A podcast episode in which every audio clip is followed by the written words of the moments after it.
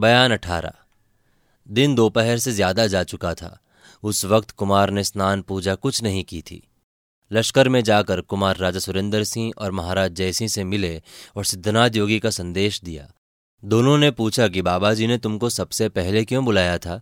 इसके जवाब में जो कुछ मुनासिब समझा, कहकर दोनों अपने अपने डेरे में आए और स्नान पूजा करके भोजन किया। राजा सुरेंद्र सिंह तथा महाराज जय सिंह एकांत में बैठकर इस बात की सलाह करने लगे कि हम लोग अपने साथ किस किस को खो के अंदर लेकर जाएँ।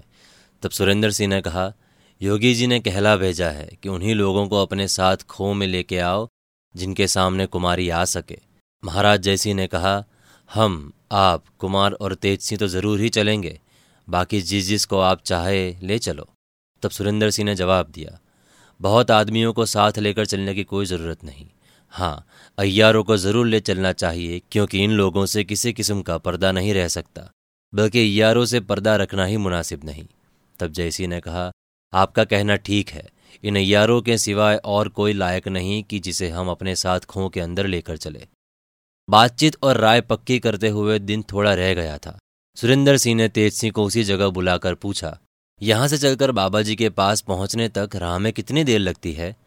तब तेज सिंह ने जवाब दिया अगर इधर उधर ख्याल न करके सीधे ही चलें तो पाँच छः घड़ी में उस बाग में पहुँचेंगे, जिसमें बाबा जी रहते हैं। मगर मेरी राय इस वक्त वहाँ चलने की नहीं है, क्योंकि दिन बहुत थोड़ा रह गया है, और इस खो में बड़े बेढब रास्ते से चलना होगा। अगर अंधेरा हो गया तो एक कदम आगे चल नहीं सकोगे। कुमारी को देखने के लिए महाराज जयसिंह बहुत घबरा रहे थे, मगर इस वक्त तेज सिंह की राय उनको कबूल करनी पड़ी, और दूसरे दिन सुबह को खो में चलने की ठहरी।